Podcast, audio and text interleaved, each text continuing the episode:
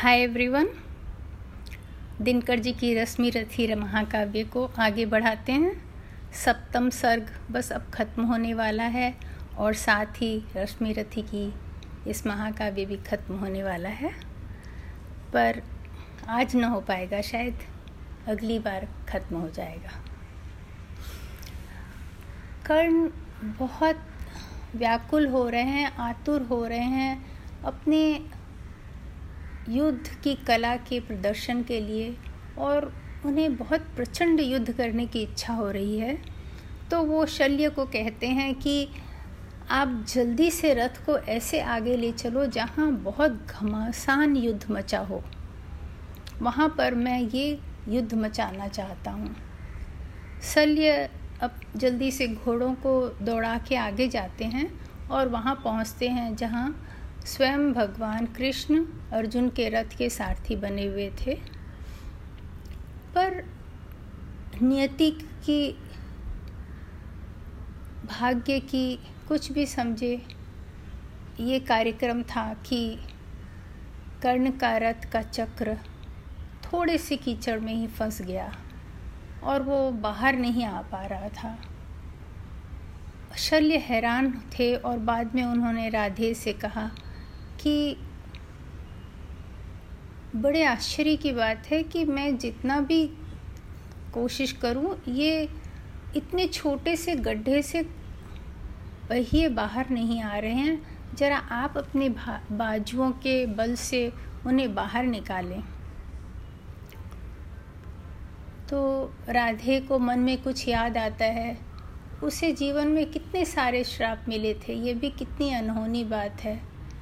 कि इतना अच्छा व्यक्ति जिसका इतना पवित्र मन हो, जो इतना दानवीर हो, जो इतना वीर योद्धा हो, जो सब कुछ देने के लिए तैयार हो अपना, उसको भी कितने सारे श्राप मिले थे जीवन में। सबसे पहले उसके गुरु परशुराम जी ने उसे श्राप दिया था कि जिस शस्त्र को तुमने इतने मेहनत से प्राप्त किया है, वो तुम्हारे कोई काम नहीं आएगा जब तुम्हें ज़रूरत पड़ेगी। तुम भूल जाओगे।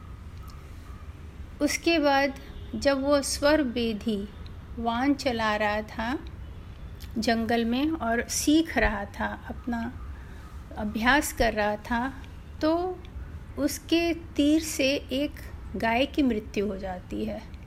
वो ढूंढता हुआ उस ब्राह्मण के पास जाता है, जिसकी वह गाय थी और उनको बताता है कि मेरे से गलती से आपके गाय की मृत्यु हो गई है।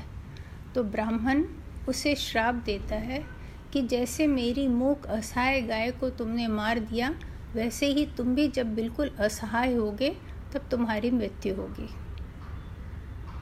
और उसके अलावा कहते हैं कि एक और श्राप मिला था, कर्ण को, वो धरती की ओर से था, धरती माता की ओर से, कि धरती माता उसके रथ के पहिए को पकड़ के रख लेंगी और वो बहुत निस्साय स्थिति में पहुँच जाएगा और उसको शत्रु को मारने का अवसर मिलेगा।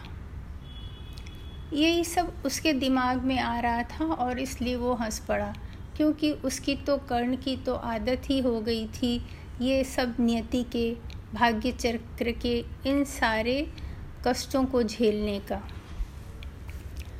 फिर वो अपने रथ से कूद कर और चक, चक्के को पहिए को निकालने की कोशिश करने लगा। लेकिन चक्का तो निकल ही नहीं रहा था और अंदर जा रहा था। हालाँकि कर्ण के ताकत से, उसकी भुजाओं की ताकत से पूरी धरती भी डोलने लग लग गई थी, लेकिन फिर भी चक्का नहीं बाहर आ रहा था। वो तो और अंदर ही जा रहा था। जब भगवान कृष्ण ने इस हालत में देखा कर्ण को, यूँ विपत्ति के स्थिति में, तब वो अर्जुन को कहते हैं कि तुम क्या देख रहे हो? जल्दी से इसे तीर मारो और ख़त्म कर दो। अर्जुन थोड़ा सहम उठा। ये तो नरोचित नहीं लग रहा है, पर भगवान ने आदेश दिया। तुम्हें धर्म का क्या मालूम? तुम वही करो जो मैं कह रहा हूँ। नहीं तो क्या पता, कल को काल तुम्हें ही ग्रसने के लिए तैयार हो। अर्जुन फिर विवाद बिना किए राधे को तीर मारना शुरू कर देता है। राधे कुछ देर तक बर्दाश्त करते हैं। पूरी सेना में खलबली मच जाती है रणभूमि में कि एक निरस्त्र व्यक्ति को दूसरा व्यक्ति तीरों से मारता जा रहा है और अपनी ताकत का परिचय दे रहा है। ये क्या हो रहा है? तब कर्ण अर्जुन को कहते हैं कि थोड़ा सा विश्राम ले लो। ये धर्म नहीं है जो तुम कर रहे हो। मुझे एक बार अपना पहिया निकाल लेने दो और फिर हमसे लड़ना। लेकिन उसकी इस बात से भगवान काफ़ी क्रोधित होकर उसे कहते हैं कि क्या धर्म को निभाने का सिर्फ़ काम हम लोगों का है? क्या अभिमन्यु को जैसे आपने मारा वो धर्मोचित था?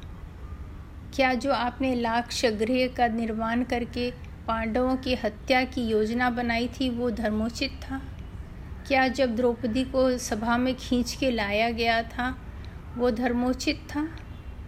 कि जब उनको जुए में हर हरा कर युधिष्ठिर को उन्हें तेरह वर्ष के लिए वनवास भेजा गया था, वो धर्मोचित था?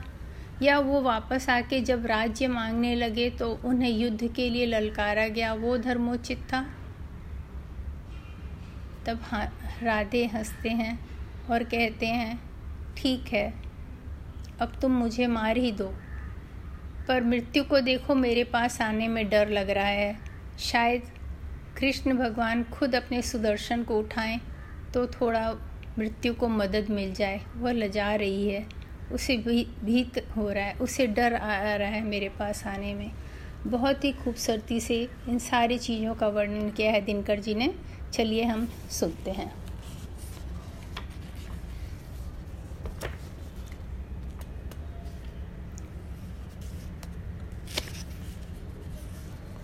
हो शस्त्रों का झंझन निनाद, दंतावल हो चिंगार रहे रण को कराल घोषित करके हो समर शूर होंकार रहे। कटते हो, अगणित रुंड मुंड हो, उठता हो आर्तनाद क्षण क्षण, झंझना रही हो तलवारें, उड़ते हो तिग्म विशिक सनसन। संघार देह धर खड़ा जहाँ अपनी पैंजनी बजाता हो। भीषण गर्जन में जहाँ रोर तंडव का डूबा जाता हो। ले चलो जहाँ फट रहा व्योम, मच रहा जहाँ पर घमासान। साकार ध्वंस के बीच पैठ, छोड़ना मुझे है आज प्राण। समझ में शल्य की कुछ भी न आया। हयों को ज़ोर से उसने भगाया, निकट भगवान के रथ आन पहुँचा, अगम अज्ञात का पथ आन पहुँचा। अगम की राह पर सचमुच अगम है, अनोखा ही नियति का कार्यक्रम है। न जाने न्याय भी पहचानती है, कुटिलता ही की केवल जानती है। रहा दीपित सदा शुभ धर्म जिसका चमत्का, चमकता सूर्य सा था कर्म जिस, जिसका अबाधित धान का आधार था जो, धरित्री का अतुल श्रृंगार था जो छुदा जागी उसी की हाय भू को, कहें क्या मेदिनी मानव प्रसू को? रुधिर के पंख में रथ को जकड़कर गई बैठ वह चक्के को पकड़कर। लगाया ज़ोर अश्वों ने न छोड़ थोड़ा, लेकिन नहीं महीने चक्र छोड़ा। वृथा साधन हुए जब सारथी के, कहा लाचार हो उसने रथी से। बड़ी राधे अद्भुत बात है यह, किसी दुशक्ति का ही घात है यह। जरा सी कीच में स्यंदन फंसा है मगर रथ चक्र कुछ ऐसे धंसा है, निकाले से निकलता ही नहीं है, हमारा ज़ोर चलता ही नहीं है। जरा तुम भी इसे झकझोर देखो, लगा अपनी भुजा का ज़ोर देखो। हंसा राधे कर कुछ याद मन में, कहा हाँ सत्य ही सारे भुवन में। विलक्षण बात मेरे ही लिए है। नियति का घात मेरे ही लिए है। मगर है ठीक किस्मत ही फंसे जब, धरा ही कर्ण का स्यंदन ग्रसे जब। सिवा राधे के पौरुष बल प्रबल से, निकाले कौन उसको बाहुबल से। उछलकर कर्ण स्यंदन से उतरकर, फंसे रथ चक्र को भुज बीच भरकर लगा ऊपर उठाने ज़ोर करके, कभी सीधा, कभी झकझोर करके। मही डोली, सलील आगार डोला, भुजा के ज़ोर से संसार डोला। न डोला किंतु जो चक्का फंसा था, चला वह जा रहा नीचे धसा था। विपद में कर्ण को यूँ ग्रस्त पाकर सरासन हीन अस्त व्यस्त पाकर जगाकर पार्थ को भगवान बोले, खड़ा है, देखता क्या मौन भोले। सरासन तान बस अवसर यही है, घड़ी फिर और मिलने क्यों नहीं है। विसिक कोई गले के पार कर दे, अभी ही शत्रु का संघार कर दे। श्रवण कर विश्व गुरु की देश ना यह, विजय के हेतु आतुर एश ना यह। सहम उठा जरा कुछ पार्थ का मन, विनय में ही मगर बोला अकिंचन। नरोचित किंतु क्या यह कर्म होगा? मलिन इससे नहीं क्या धर्म होगा? हंसे केशव, वृथा हट ठानता है। अभी तू धर्म को क्या जानता है? कहूँ जो पाल उसको धर्म है यह, हनन कर शत्रु का सत्कर्म है यह। क्रिया को छोड़ चिंतन में फंसेगा उलट कल उलट कर काल तुझको ही ग्रसेगा। भला क्यों पार्थ काला हार होता, वृथा क्यों चिंतना का भार ढोता?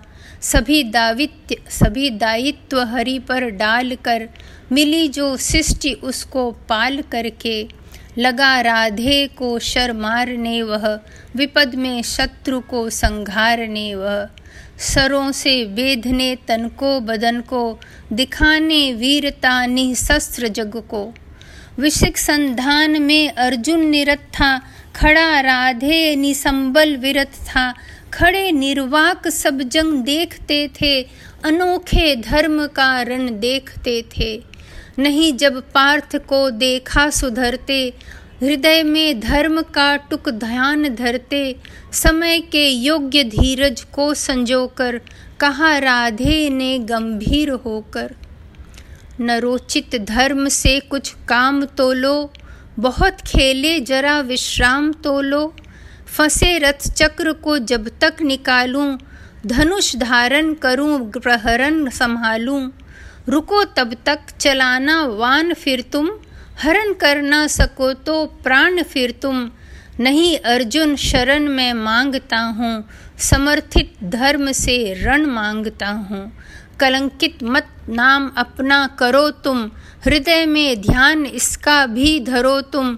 विजय तन की घड़ी भर की दमक है, इसी संसार तक उसकी चमक है। भुवन की जीत मिटती है भुवन में, उसे क्या खोजना गिरकर पतन में। शरण केवल उजागर धर्म होगा, सहारा अंत में सत्कर्म होगा। उपस्थित देख यो न्यायार्थ अरि को, निहारा पार्थ ने हो खिन्न हरि को। मगर भगवान किंचित भी न डोले, कुपित हो वज्र सी यह बात बोले। प्रलापी ओ उजागर धर्म वाले, बड़ी निष्ठा बड़े सत्कर्म वाले मरा अन्याय से अभिमन्यु जिस दिन कहाँ पर सो रहा था धर्म उस दिन। हलाहल भीम को जिस दिन पड़ा था, कहाँ पर धर्म उस दिन धरा था। लगी थी आग जब लाक्षा भवन में, हंसा था धर्म ही तब क्या भुवन में।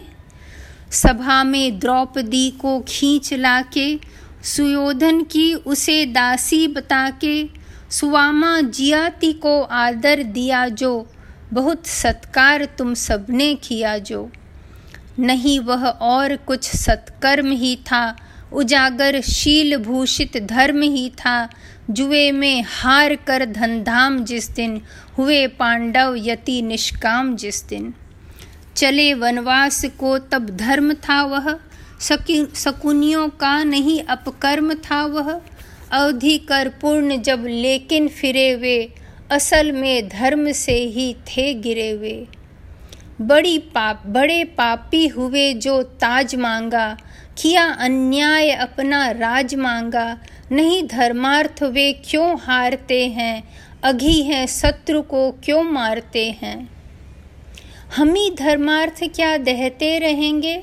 सभी कुछ मौन हो सहते रहेंगे कि देंगे धर्म को बल अन्य जन भी, तजेंगे क्रूरता छल अन्य जन भी। आज यही ख़त्म करते हैं कृष्ण की संवाद के साथ। आशा है आपको अच्छा लगा होगा। दिनकर जी की रचना में बहुत जादू है, उसे एंजॉय करें। धन्यवाद।